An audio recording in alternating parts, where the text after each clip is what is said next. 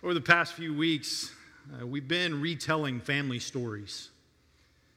Been remembering who we are in Christ. We've been telling the stories of God's redemption for the world and God's redemption for individual people. And those of us who have had the opportunity to preach during this series get to stand up here and we get to be the grandfathers and grandmothers, no, no, the aunts and the uncles retelling the family stories. And we get to sometimes hear those stories for the first time for some of us. And for others of us, we've heard these family stories over and over and over again. And we get to listen to them and remember who we are in God. And as we've heard these stories, the ones this summer, a lot of these stories we've heard have had these big and powerful works of God, right? Creation of the world out of nothing We've had stories of floods and rainbows, stories of dreams interpreted. This is not one of those stories. This is a story of what seems like an insignificant family doing seemingly insignificant things, a, pa- a family in poverty, a family who is struggling and a God who seems to be silent.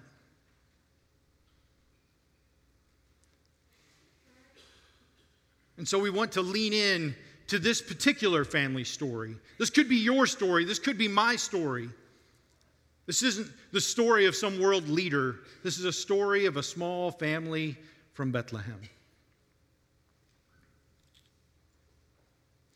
And the writer, the, the person telling the story starts like this At the time when the judges ruled in Israel. And so the people listening to the story go, Oh, yeah, here it comes, some Game of Thrones kind of stuff.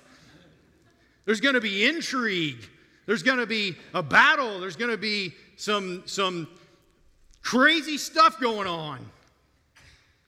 In the time when the judges ruled in Israel, a man took his family and moved to Bethlehem. His name was Elimelech, and the air just comes out of the people who are listening. Let me put it in a little bit of context for you. It'd be like if I was going to tell you, I'm going to tell you a story of when William Wallace and Robert the Bruce lead the Scottish rebellion against the English. And you start to lean in, oh, this is going to be good. And then I say, but it's about this guy. and how he takes his family and he moves to France to start a farm. That's how the book of Ruth starts. Elimelech and his family move to Moab because there's a famine. And his sons marry Moabite women. And over the course of years, Elimelech and both of his sons die. And so not only have we gone from a story of a seemingly insignificant family, now the women are the only ones who are left.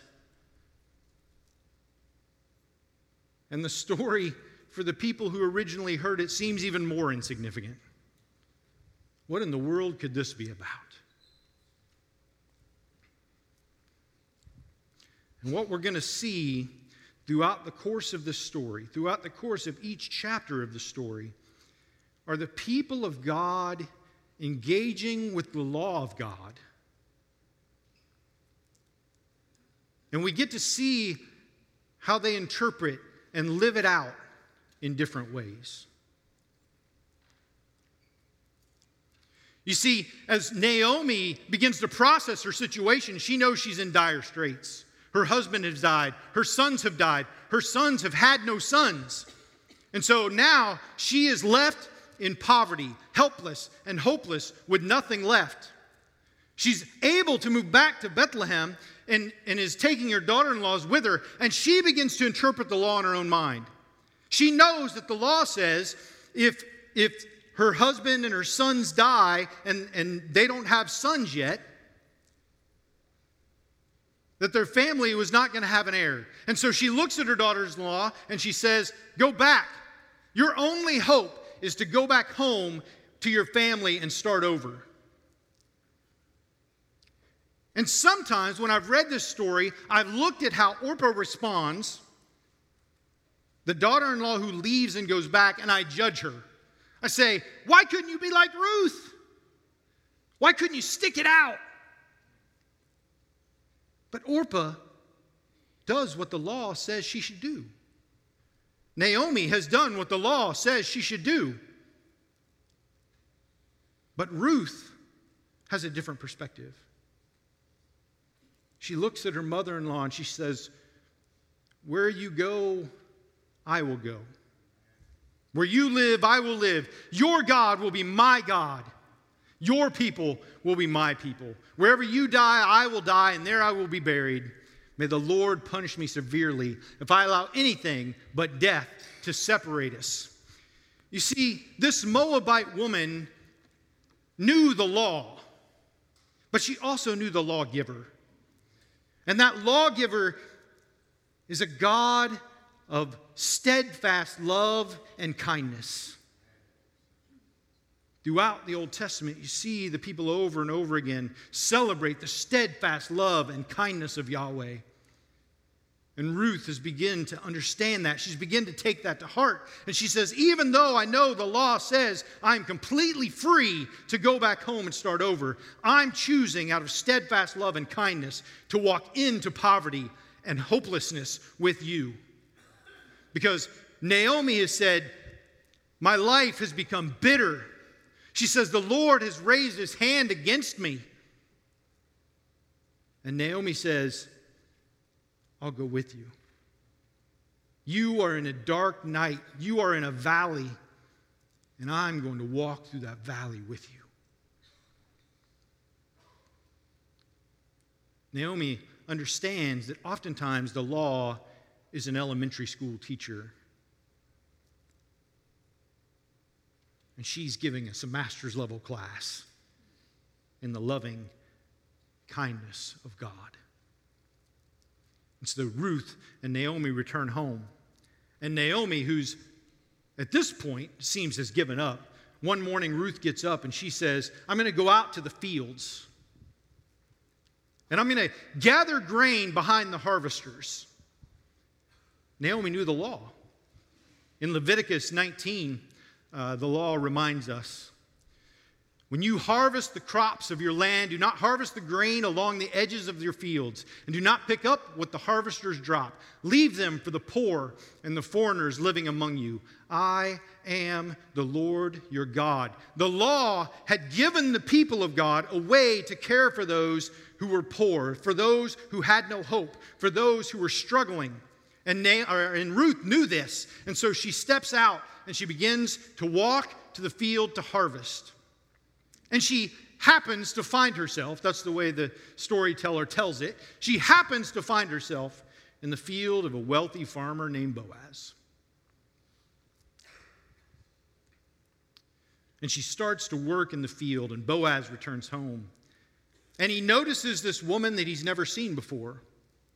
Boaz has lived in Bethlehem his whole life. He knows the people here, but he doesn't know this woman. And so he asks his foreman, Who is she?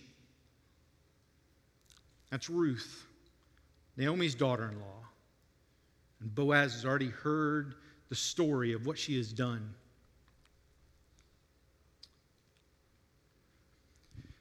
And there are a couple important points that we can overlook in this story. There seems to be the assumption that not all of the farmers followed the law. There seems to be the assumption that in some of the fields, the farm hands, the workers, would take advantage of the women who were following along behind. These are the assumptions that were made. It was dangerous for the women, for the foreigners, to come and to gather the grain in these fields, but not in Boaz's field. In Boaz's field, these people were protected, they were cared for. Boaz knew the law. He knew this passage from Leviticus 19. But you see glimpses of Boaz showing us the steadfast love and kindness of God through the law. He allows these gathering grain to come and eat lunch with the harvesters. He allows them to drink as the harvesters bring water out of the well. He allows them to drink from that water. And he even pulls one of his foremen aside in Ruth chapter 2, and he says, Let her gather grain right among the sheaves without stopping her. And pull out some of the heads of barley from the bundles and drop them on purpose for her. Let her pick them up and don't give her a hard time. You see, Boaz knew the law, but he knew it was the elementary school teacher. But he knew the lawgiver, the lawgiver's steadfast love and kindness, and it led him to a radical generosity.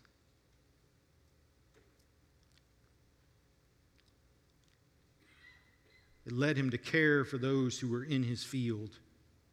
It led him to care for the hopeless and the helpless in a special way.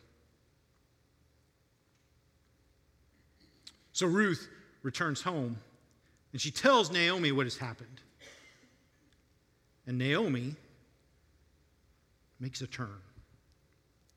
She turns from bitterness to having a glimmer of hope because she knows who Boaz is. She knows that Boaz is one of their family redeemers. She knows the law.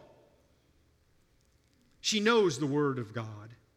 She knows that this family redeemer is one of the people who is supposed to look out for those others in the family who have fallen on hard times. The family redeemer had a number of responsibilities. If, if a family was going to lose their land, and they were going to have to sell the land, the family redeemer would step in and be the one to buy it. So that the, fa- the, so that the land would stay in the family, and then the family could eventually buy it back. Or it was given back to them in the year of Jubilee. So they bought land that might be lost. The family redeemer would seek justice if someone had murdered a member of your family, the family redeemer was the one who would go and seek justice of the murderer. The family redeemer, if the head of a household was going to have to sell themselves into slavery because of debt, the family redeemer would step up and pay the debt for the sake of the family member. And Naomi knew that Boaz was one of their family redeemers. And so she pulls Ruth aside and they concoct a plan. They're going to call Boaz to redeem their family. And so you get this strange story in Ruth chapter 3. And we don't have time to sort through all of that. But we do know this that Ruth comes to Boaz and she not only asks for him to redeem the land, but she asks a step more. She says, Redeem our family. Marry me.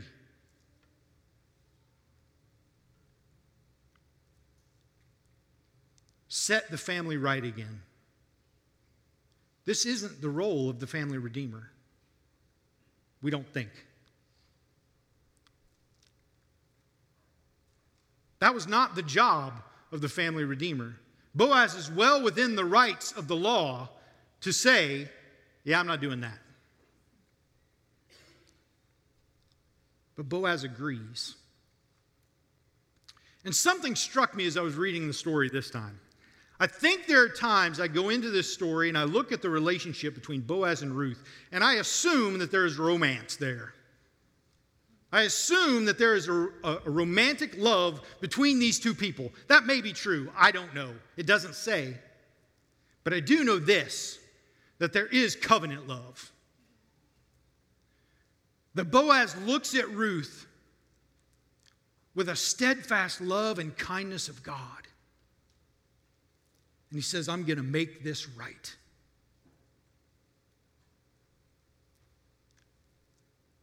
Friends, that's that's a big step of faith. That's a huge step of covenant love.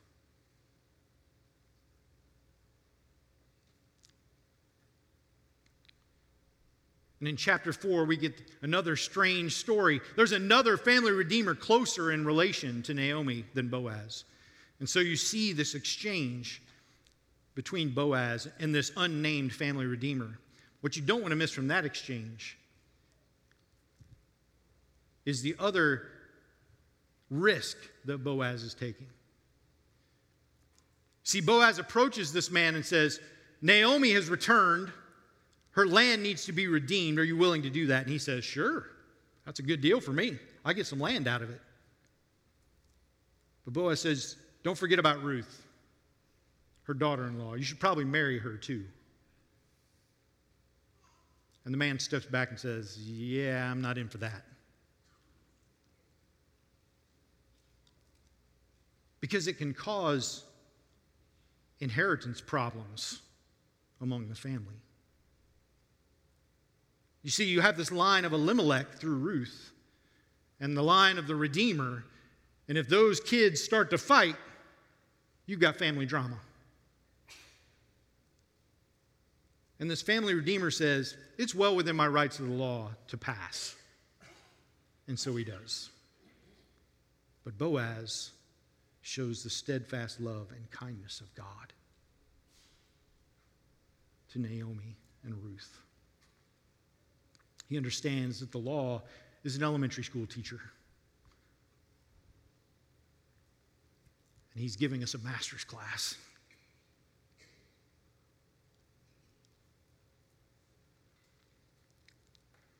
It's interesting that the story begins with the but the story ends with this unnamed family redeemer. Two people who didn't necessarily do anything wrong. They followed the law of God. But they are contrasted against Ruth and Boaz, who are willing to take the spirit of the law, willing to lean in and say that our God, the God, the lawgiver, did not give us the law as an out. He gave us the law as a guideline to show his steadfast love and kindness.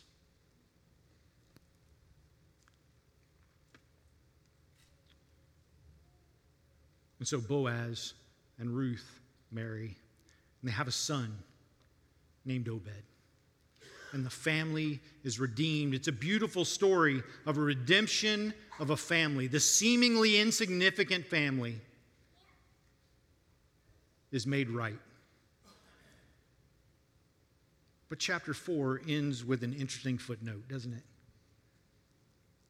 Obed has a son named Jesse. Jesse has a son named David. David, who would become the greatest human king in Israel's history. David, who would be the first in the line to the Messiah, the Redeemer. Ruth and Boaz would later find their names in the genealogy of Jesus in Matthew chapter 1, this insignificant family.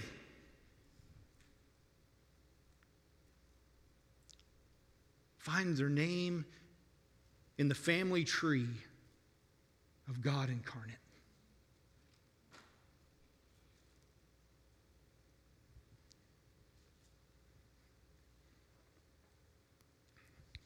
So, as I read the book of Ruth again, there were a few things that stood out to me that I'd like to just share with you now. One,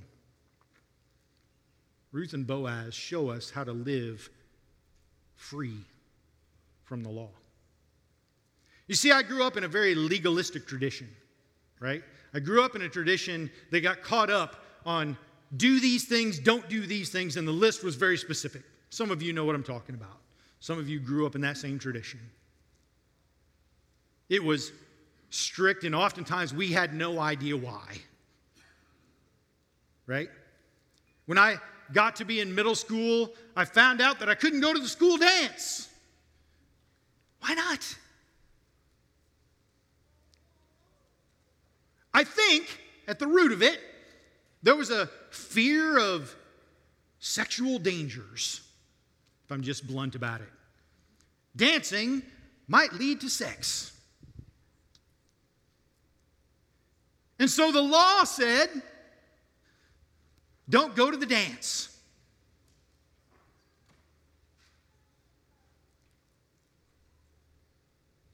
But the spirit of the law said, look at my sisters in Christ as daughters of God. When I sexualize them, I devalue them. When I sexualize them, I devalue the image of God.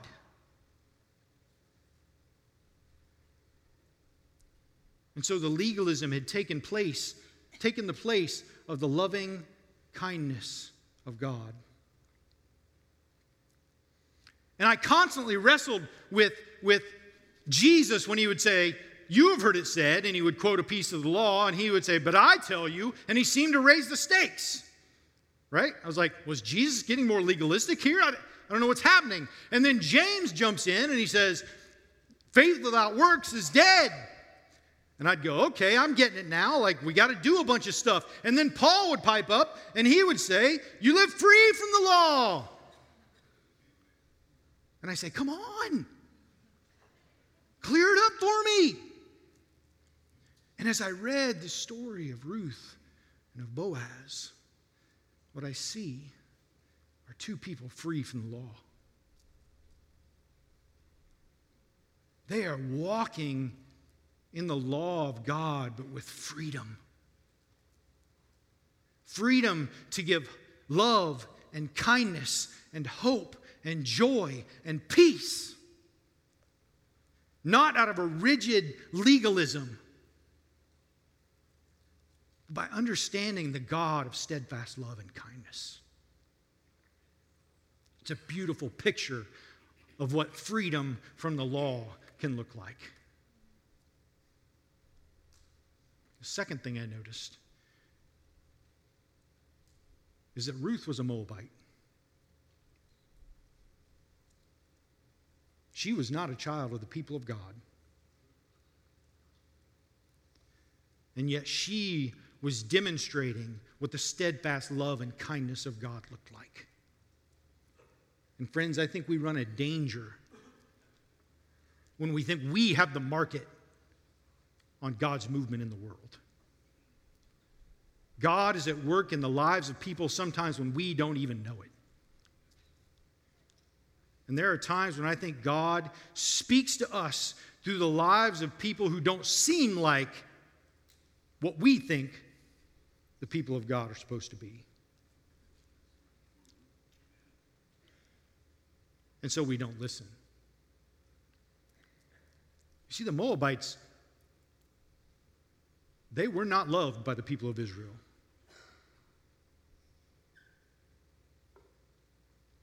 They were pagans. And yet Ruth was showing them the steadfast love and kindness of God. Are we listening for God in unexpected places?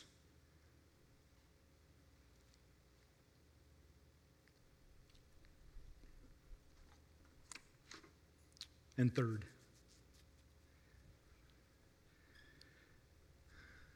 God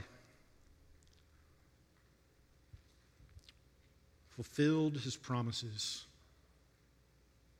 through the actions of his people. God fulfilled his promises through small, seemingly insignificant actions of his people. I found it interesting that when God made his covenant with Abraham, he, he promised him two things, right? He promised him, You will have a son, and that son will give birth to a people, and they will be as numerous as the sands in the shore and the stars in the sky. He promised him a people, a community, and he promised him a place. You will dwell in a land, a place of provision, a pra- place of security, a place where you can be the light to the nations. What is the story of Ruth about? What does God provide through the work of Boaz and Ruth? He gives Naomi a family again. Naomi's family is restored. And their land is redeemed. Their place is made safe. They have a hope and a future. And ultimately, God's redemption of the world comes through the line of Boaz and Ruth. God is at his redeeming work in the life of this individual family and his redeeming work in the life of the world. And there are times, friends, when I think we walk through life thinking what we do is insignificant. And it may seem that way at the time. We have no idea where God is at work into the future. You may find yourself in a couple of different places this morning. You may find yourself in the place of Naomi. Life is bitter. It seems like God has raised his hand against you. You feel hopeless and helpless. And if you're in that place, I would encourage you to look at Naomi's life. Stay in the community of God. Don't drive people away.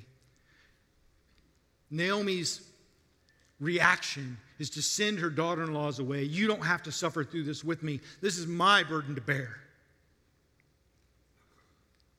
But Ruth says, No.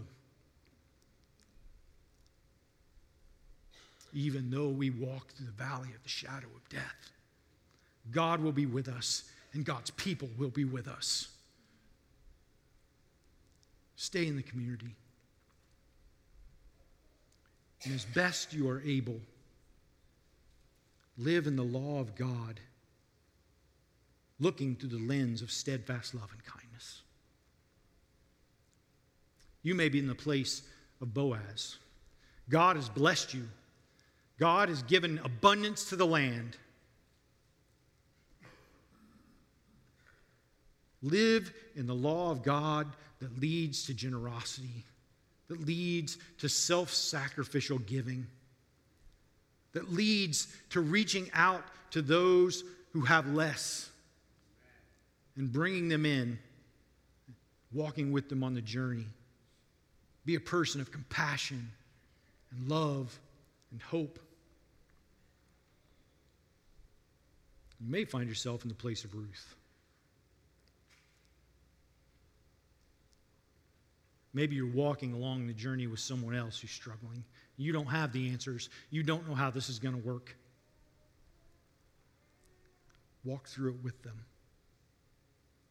Friends, that's hard.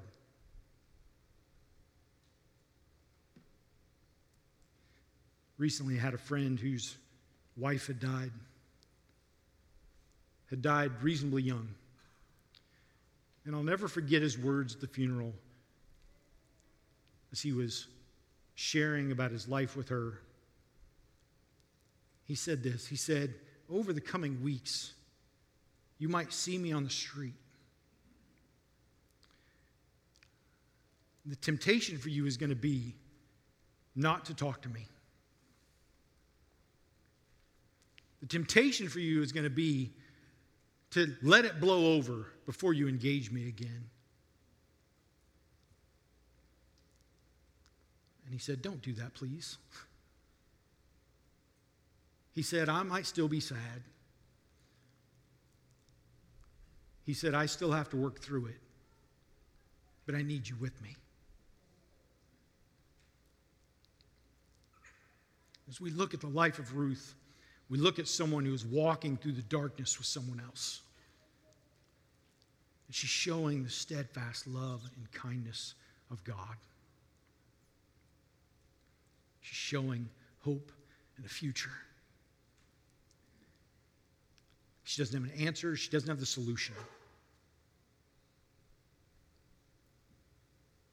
But she's present.